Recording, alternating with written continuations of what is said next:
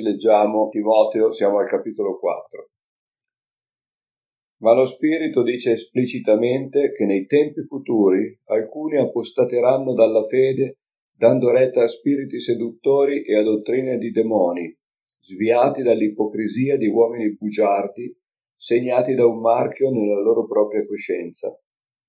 Essi vieteranno il matrimonio e ordineranno di astenersi da cibi che Dio ha creati perché quelli che credono e hanno ben conosciuto la verità ne usino con rendimento di grazie. Infatti, tutto quel che Dio ha creato è buono e nulla è da respingere se usato con rendimento di grazie, perché è santificato dalla parola di Dio e dalla preghiera. Esponendo queste cose ai fratelli, tu sarai un buon servitore di Cristo Gesù, nutrito con le parole della fede e della buona dottrina che hai imparata ma rifiuta le favole profane e da vecchie. Esercitati invece alla pietà, perché l'esercizio fisico è utile a poca cosa, mentre la pietà è utile a ogni cosa, avendo la promessa della vita presente e di quella futura. Certa è questa affermazione e degna di essere pienamente accettata. Infatti per questo fatichiamo e combattiamo. Abbiamo riposto la nostra speranza nel Dio vivente che è il Salvatore di tutti gli uomini, soprattutto dei credenti. Ordina queste cose e insegnale. Nessuno disprezzi la tua giovane età, ma sii d'esempio ai credenti nel parlare, nel comportamento, nell'amore, nella fede, nella purezza. Applicati finché io venga alla lettura, all'esortazione, all'insegnamento. Non trascurare il carisma che è in te, e che ti fu dato mediante la parola profetica insieme all'imposizione delle mani dal collegio degli anziani. Occupati di queste cose e dedicati interamente ad esse, perché il tuo progresso sia manifesto a tutti. Bada a te stesso e all'insegnamento. Persevera in queste cose perché così facendo salverai te stesso e quelli che ti ascoltano versi da 1 a 5, Paolo anticipa a Timoteo ciò che poi in realtà succederà con lo sviamento della Chiesa nel secondo secolo e che dava già segnali di apostasia nel suo tempo. Per quanto riguarda l'astensione da certi alimenti, la legge di Mosè dava chiare indicazioni circa quali animali mangiare e quali evitare. Questo lo leggiamo in Levitico capitolo 11 e anche in Deuteronomio al capitolo 14. Ora, con questa dichiarazione, Paolo sembra annullare quanto anticamente prescritto dalla legge. In un'occasione Gesù stesso dichiarò che non è quello che entra nella bocca che contamina l'uomo, ma quello che esce dalla bocca che contamina l'uomo, ovvero le parole. Questo lo troviamo in Matteo 15, versetto 11. Seppur la legge di Mosè non sia stata annullata da Gesù, vediamo come dai suoi insegnamenti e da quello degli apostoli vi siano stati introdotti diversi emendamenti. Per esempio, un'altra disposizione che Gesù diede ai suoi discepoli inviati ad evangelizzare nei villaggi fu in qualunque città entrate, se vi ricevono, mangiate ciò che vi sarà messo davanti. Luca 10, 8. E di non indagare se delle carni provenissero da sacrifici fatti agli idoli e di mangiare tutto ciò che avrebbero trovato al macello. confrontare prima Corinzi 8, da 1 a 10 e 10 versetto 25.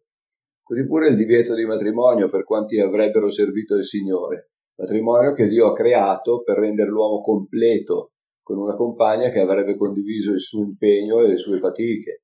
Questo lo troviamo scritto in Genesi 2, versetto 18.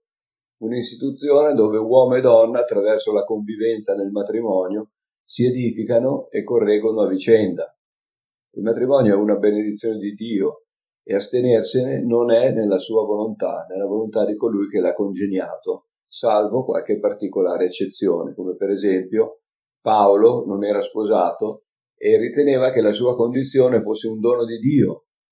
Molti matrimoni falliscono perché Dio non è presente, ne è lasciato fuori. Non per questo il matrimonio può essere vietato è molto importante perché questo è proprio il problema della Chiesa Cattolica e oggi nel 2020 vediamo il risultato di pedofilia assurdo. Veramente sia nel campo delle suore, io ho letto una testimonianza sulle suore di clausura, le violenze che hanno ricevuto, bambini nati, uccisi, soffocati, è impressionante. L'uomo crede sempre di essere maggiore di Dio, quando Dio dà una regola, l'uomo deve dare una super regola, perché all'uomo, a certi tipi di uomini piace proprio prevalere, essere al posto di Dio. È assurdo. La parola di Dio è perfetta, è perfetta, è valeta perché questi sono veramente spiriti seduttori, dottrine di demoni, ipocrisia di uomini e ancora oggi dovremo subire tanto di queste cose, lo vediamo oggigiorno, eh, quello che sta per arrivare addosso a noi è esattamente la stessa cosa. Paolo definisce questi che hanno insegnato queste cose uomini bugiardi, mm. segnati da un marchio satanico nella propria coscienza, guidati da spiriti seduttori per coniare dottrine di demoni. E tutto ciò che Dio ha creato è buono, ma occorre beneficiarne con gratitudine, con la consapevolezza che ogni cosa buona viene da Dio. Vedete, Dio ha creato ogni cosa buona, utile per l'uomo, Satana la trasforma esagerandola. Per esempio, la sessualità è stata è inventata da Dio, è una creazione di Dio, però Satana l'ha trasformata in una cosa sporca eh, così possedere dei beni, eh, le benedizioni di Dio consistono anche in questo, però quando noi esageriamo nella, nella nostra avidità, ecco che qua manifestiamo quello che, che Satana ha messo nel nostro cuore. Il piano di Satana è quello di trasformare le cose buone di Dio in cose peccaminose. I versetti da 6 a 10 leggiamo che per essere un buon servitore di Gesù Cristo è necessario rimanere fedeli agli insegnamenti originali di Gesù e degli Apostoli. I servi di Dio che insegnano cose diverse sono dei falsi insegnanti. I veri credenti ripieni di Spirito Santo non hanno difficoltà a riconoscerli. Questo lo leggiamo in 1 Giovanni capitolo 4 versetto 1. Chi non ha in sé la guida dello Spirito si lascia facilmente trascinare dai falsi apostoli e la storia della Chiesa dimostra quante anime si sono lasciate sedurre da costoro, dando origine anche a grandi religioni che portano i loro seguaci alla perdizione. Gesù indicava le guide spirituali del suo tempo, scrivi e farisei, come guide cieche e consigliava di abbandonarle dicendo lasciateli, sono ciechi, guide di ciechi. Ora se un cieco guida un altro cieco, tutti e due cadranno in un fosso. Matteo capitolo 15 verso 14. E così dicendo dichiarava che la buona fede non salva chi è nell'errore. Nessuno potrà dire sono stato guidato male, non ho alcuna colpa. Entrambi cadranno nel fosso. Perché il Signore rivela sempre, sempre agli onesti, non li lascia nella bugia, sì. mai. E per quanto riguarda la salvezza, entrambi finiranno all'inferno, perché Dio dà a tutti a tutti la capacità di riconoscere il bene e il male, ciò che è giusto e ciò che è sbagliato, perché Dio vuole che tutti gli uomini siano salvati. Prima Timoteo 2,4. A me viene da pensare quando mio pastore germano diceva ci sono persone che pensano di avere più amore di Dio, no? Allora ti girano la parola sotto una forma di amore, tu devi amare il peccatore, così non si dice più le cose come si dovrebbero dire per paura di perdere, di perdere gli uomini, perché uno che è veramente chiamato dal Signore accetta, accetta di, essere, di essere educato spiritualmente e se non lo accetta non è degno di far parte di questa famiglia. Essere cristiano vuol dire essere di Cristo, vuol dire che ogni cosa che viviamo e che facciamo deve rispecchiare l'Evangelo. C'è niente da fare, non possiamo uscire da questo, pertanto non ci possiamo stupire se poi le chiese non siamo benedetti e il Signore non fa più miracoli o cose eh, così che ci aspettiamo. Tutti sbagliamo, tutti possiamo sbagliare, ma se nell'errore c'è sincerità, il Signore si rivela per correggere e mostrare la strada giusta. Le guide cieche sono sempre esistite, perché Satana è esistente e operante da sempre, ma attraverso il dono dello Spirito Santo Dio ci dà la possibilità di riconoscerle. Ecco la parola magica, attraverso lo Spirito Santo. Siamo un popolo pentecostale, dovremmo essere guidati dallo Spirito Santo e non da opinione, e non da sensazione, e non da emozione. Questo è molto importante. E poi il verso 7 dice le favole profane e da vecchie. Fanno parte di tutte quelle tradizioni popolari che non rientrano nella verità degli insegnamenti originali e anche queste fanno parte di quel repertorio di fantasie che, avendo a volte una parvenza di saggezza, hanno dato origine a molte false dottrine. Di queste favole il cattolicesimo, erede degli insegnamenti dei falsi dottori del secondo secolo e successivi, ne è grandemente intriso. Eh, non c'è solo cattolicesimo, oggigiorno io lo riscontro nella Chiesa evangelica pentecostale, questo è grave, perché finché era nel cattolicesimo sappiamo che loro eh, hanno, hanno trasformato la parola di Dio, ok, lo puoi sopportare, ma nella propria Chiesa vedere che queste cose sono ancora sradicate così profondamente, questo sì che mi fa piangere. Cristian eh, forse sta esasperando questa, questo suo dire per, perché eh, in realtà non tutta la Chiesa evangelica, Beh, ma ci certo. sono, eh, noi spesso ci focalizziamo su un caso, due casi. No, no. Io sto parlando così perché anche in Africa hanno lo stesso problema quando si convertono. Quando ci si converte dovremmo avere una pagina pulita e lasciare che Dio ricostruisca le cose giuste. Invece ti, ti dicono, eh, mio padre mi ha insegnato così, mia madre mi ha insegnato così, i miei nonni dicevano, ma loro andavano dei maghi, facevano. E questo, capisci il, il guai? Perché hanno, tutto il mondo ha questo problema oggigiorno che finché il mondo entra nella Chiesa, questo è logico che avvenga. Apocalisse, nei capitoli da 14 a 18, parla di una certa Babilonia che, analizzandone bene le sue caratteristiche, può essere benissimo associata alla grande religione che tutti ben conosciamo. Ma in questi ultimi tempi veramente la Babilonia si è ingrandita, ha allargato i propri confini, accorpando tradizioni demoniache provenienti da ogni tipo di cultura e quindi viviamo in tempi veramente di grande confusione. Scusami eh, Claudio, io insisto e credimi che non è personale, è che io ho una visione eh, ben, ben larga della Chiesa, de, andando all'estero e conoscendo le cose nel profondo. Io parlo così perché ho un vero dolore nel cuore. Il fatto della Chiesa che si trasforma piano piano se tu non intervieni su una cosa sbagliata dall'inizio, si propaga, si propaga e diventa quasi parole di Vangelo, perché molti non leggono più la Bibbia, molti si accontentano solo del culto domenicale e così va avanti questa cosa e, e ci vuole coraggio. I fratelli adesso devono avere coraggio di dire no, non sta scritto così, non è biblico, solo che si ha paura di rimetterci la faccia. E allora io preferisco pensare che Cristiana è cattiva e che la pensino così piuttosto come l'Apostolo Paolo, scusami, l'Apostolo Paolo, ma eh, veramente lui, le prime volte che leggevo di lui, io pensavo che era cattivo, invece l'ho apprezzato per la sua onestà, lui vuole che la gente cammini rettamente, è diverso.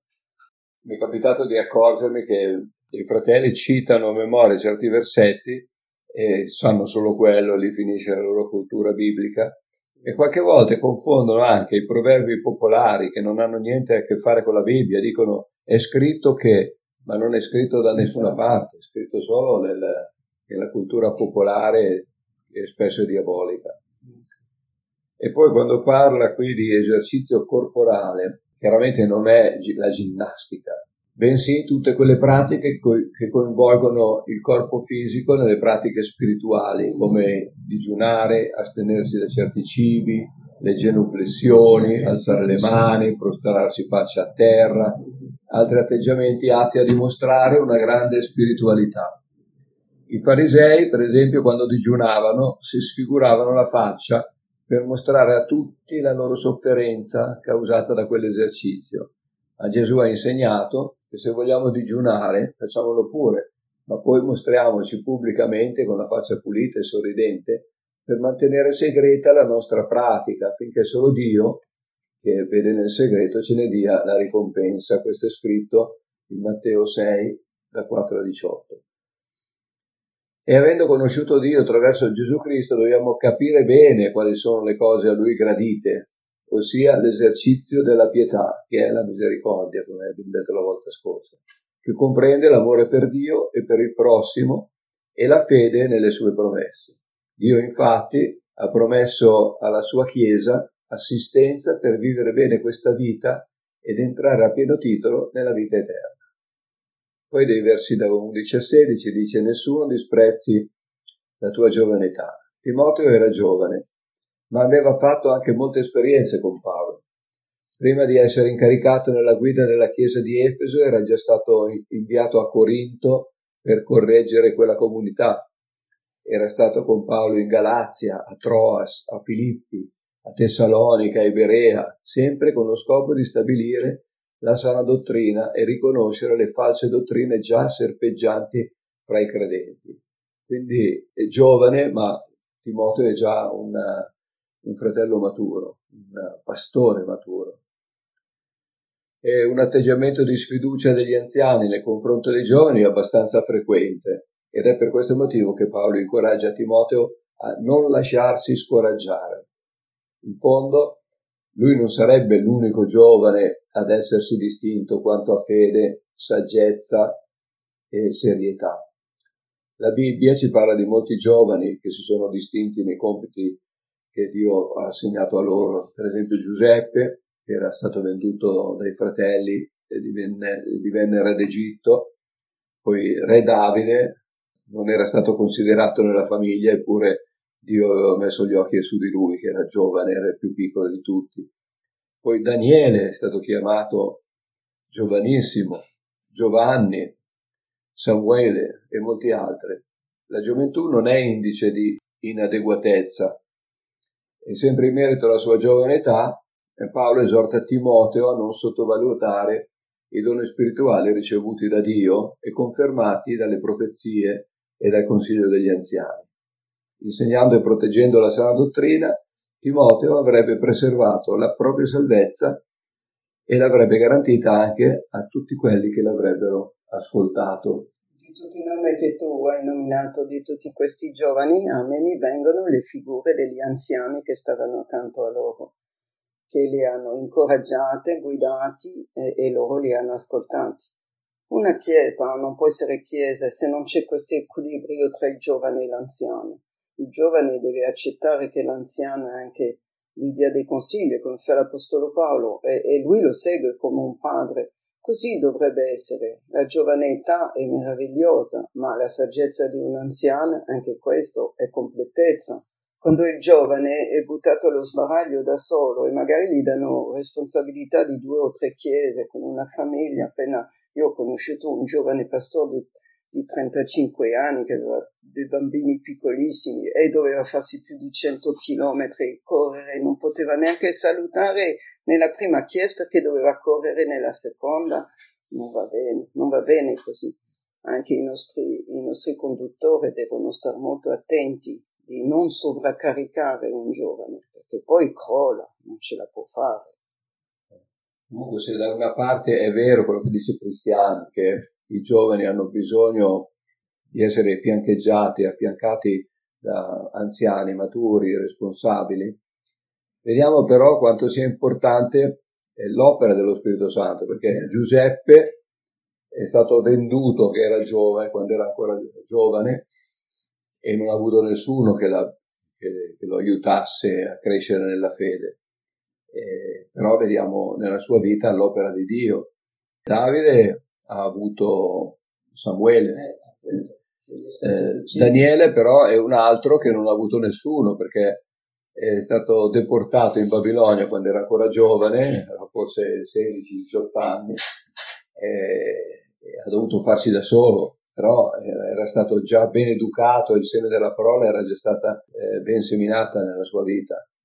E Samuele, al contrario, è stato portato da, al servizio di Eli, un sacerdote ormai decaduto che non, non aveva più la, la, guida dello Spirito Santo, è stato Samuele che poi eh, ha preso il suo posto come giudice di Israele e anche Samuele è stato educato e preparato dallo Spirito Santo. Oggigiorno a trovare la consacrazione nei giovani è molto difficile. Quelli consacrati davvero sono pochi. Il problema di oggi è di trovare dei pastori. Guarda quante chiese si ritrovano senza pastore perché non c'è più chi si sente chiamato oggigiorno.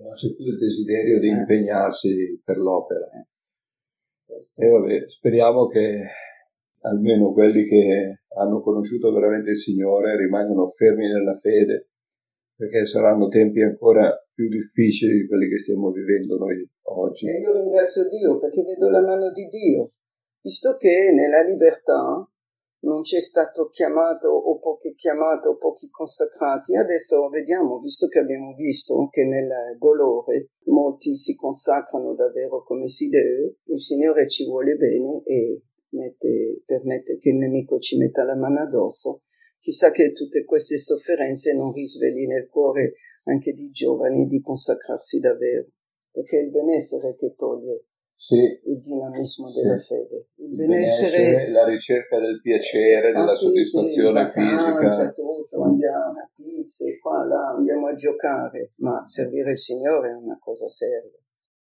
Bene, anche oggi abbiamo concluso questo capitolo. Buona giornata, Signore vi benedica.